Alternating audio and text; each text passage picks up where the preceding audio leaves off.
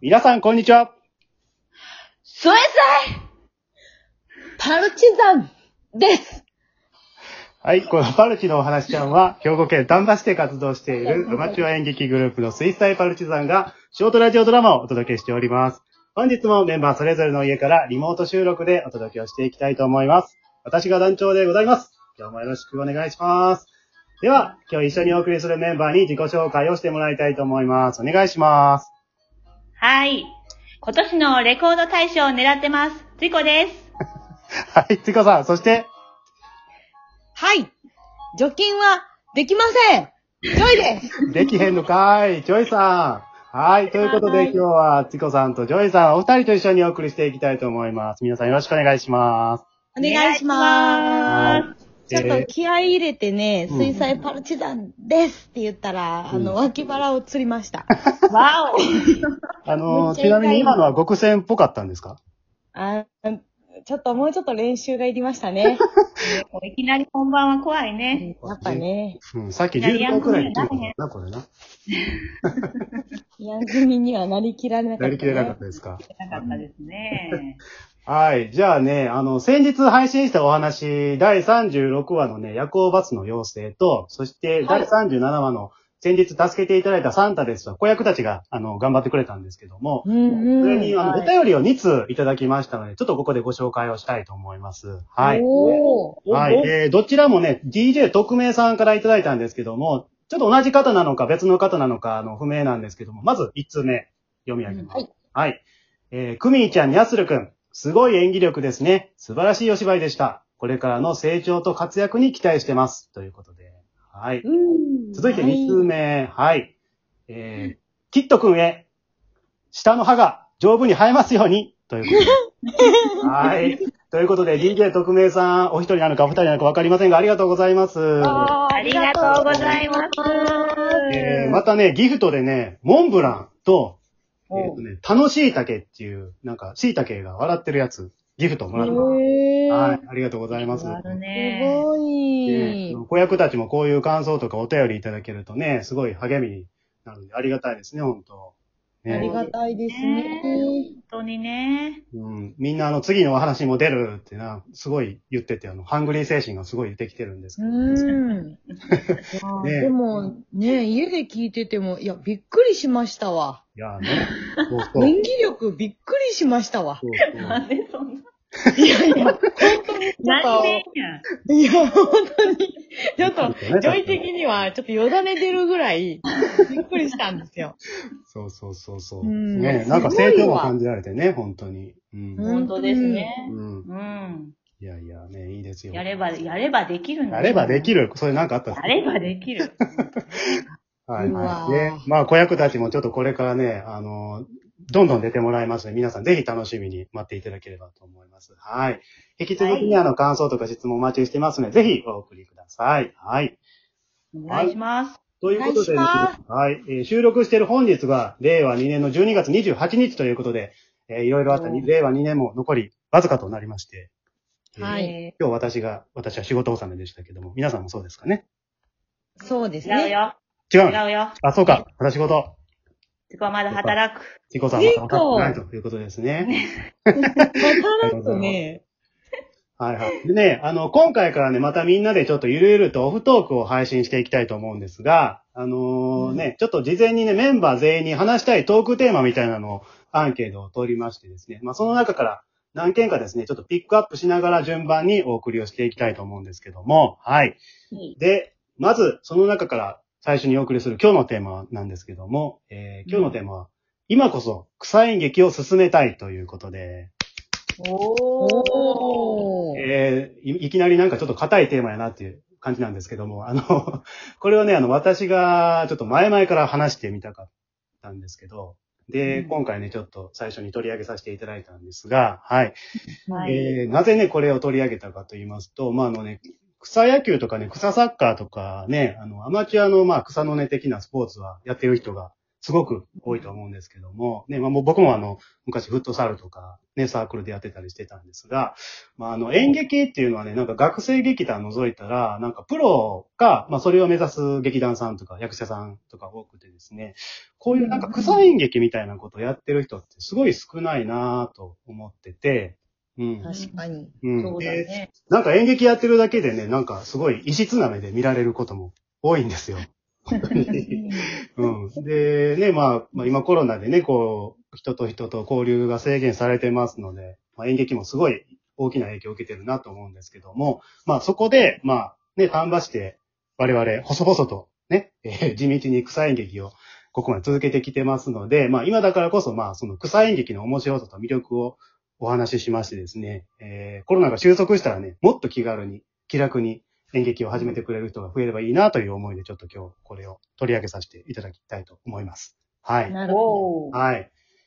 ね、でなるほどうん、そうそうそう。でね、ど。あの、ちょっと草演劇と表現したのは、あのーまあ、パルチザンはね、あの、私たち楽しむっていうことに重点を置いてましてですね、ちょっと語弊があるかもしれないんで補足するんですが、まあ、演劇ってあの、お客さんがあって成立するもんなんで、絶対にまあ、客観的な視点とか向上心とか忘れてはいけないと思うんですけども、まあ、あの、はいそこに比重かけすぎたら、アマチュアの場合、なんかちょっと長く続けていけないんちゃうかなっていうのが前々からありまして、で、まあ、そこで、まず楽しみましょうと。で、まあ、義務感とか使命感にとらわれることなく、まあ、気軽にね、一生長く続けられる趣味としてやっていきたいというのがポリシーでありまして、ね、まあ、だからそれで学校とかね、仕事、家庭を大事にしてくださいと、ね、まあ、演劇はもう二の次やからということで、だ団員には常々言ってきてるんですけども、まあ、そういう意味でね、今回草演劇という表現をちょっと使わせてもらってると理解していただければと思うんですが、はい。はいちょっと前置き長くなりましたが、ということで、じゃあ今までね、演劇をやってきまして、えー、まあ演劇のここが楽しいっていう点、それから演劇未経験の人にここをお勧めしたいっていう点、そして、えー3番目、演劇のここがめっちゃ大変という点、この3点をですね、えー中心にちょっとお二人にも話聞ければなと思うんですが、はい。じゃあ、はいどうでしょうかちょっと、チコさん、いかがでしょうかのはい点で言うと。はい。ここが楽しい。ここが楽しい。はい。そうですね。あのーまあ、私も、もう、ノリで始めたんですけどなるほねど。ね。はい。あの深いなって思うのが、うん。ほんとこう、イントネーションとか、イントネーション。そう、あの、声色を一つ変えるだけで、うん無限大の可能性がああ、そうあでるすなね。と。うんうんうんうん。あの、はいっていう言い方一つにしても、うっん。ていうのと、はい。はいとかね、こう、いろいろ、はい。今のはいが聞きたい。最初のはいはどういうはいなんですかそれ。はいのはいのイメーはいジ。 は、何のはいなのそうだよ、あの、クロちゃんみたいなクね。ロちよくわからへん。クロちゃんやった。クロちゃんが出てきそうな、うん。こうね、脚本の時は、はいとかでね、いけるんだよ。どんな脚本それ、ももうそれぐらい、こう、いろいろな、もうね、答えがない、いろいろう。、ああ、そうです無限大ね。に楽しめるっていうところうがんう、んうんうん。すごい面い白いなとやってて思いますね。うんうん。そうですね。正解がないですもんね、本当にね。そうなんですうんうんうん。なるほど。面白いね、。これは。うん。はい。ここをおすすめしたいとかいう点はありますか何か。ここはね、あのね、あの、私、こう見えて、あの、本読みめちゃくちゃ苦手やったんですよ。え、そうなんなんです。あのそ、そうなんや。えもう高校生の時に、あの、本読みみんなの前でやれって言ったら、私、過呼吸になって、途中で先生に強制終了させられて。ええ今では想像できてんだ、それ。いや、もうね、あの、みんなが私の読むところを目で追ってると思ったら、もうね、あの、生まれたての小鹿のような足。 えー、そうなんや。へえ。そうだへー。ただでも、やっぱり回数重ねると度胸ができますね、これは。いやうんうえん。ーそうなんや。ちょっとびっくりしたな、今の話は。びっくりしたか。今の姿と全然違うから。変わってきた今もということやね、チコさんも。あーそうです。ね。そうかなるほどすごいねえられましうたん。ね。なるほど。はいねあの、そんな緊張しいでも、ここまで成長できるということですね。そうですごいすす。やればできるんですよ。やればできる。また出たね。なるほど。はいち。こさん、3番目、なんか、ここが大変っていうテーマ、なんかありますそうですね。まあ、あの、そばちゃんも同じ ね、悩みを持つパンマなんですけど、やっぱ滑舌 はね、あの、コバちゃん巻き込んだね。 そばちゃんの気持ちは痛いほどわかる巻ですきけど込んだ。巻き込まれ事故。巻き込み事故。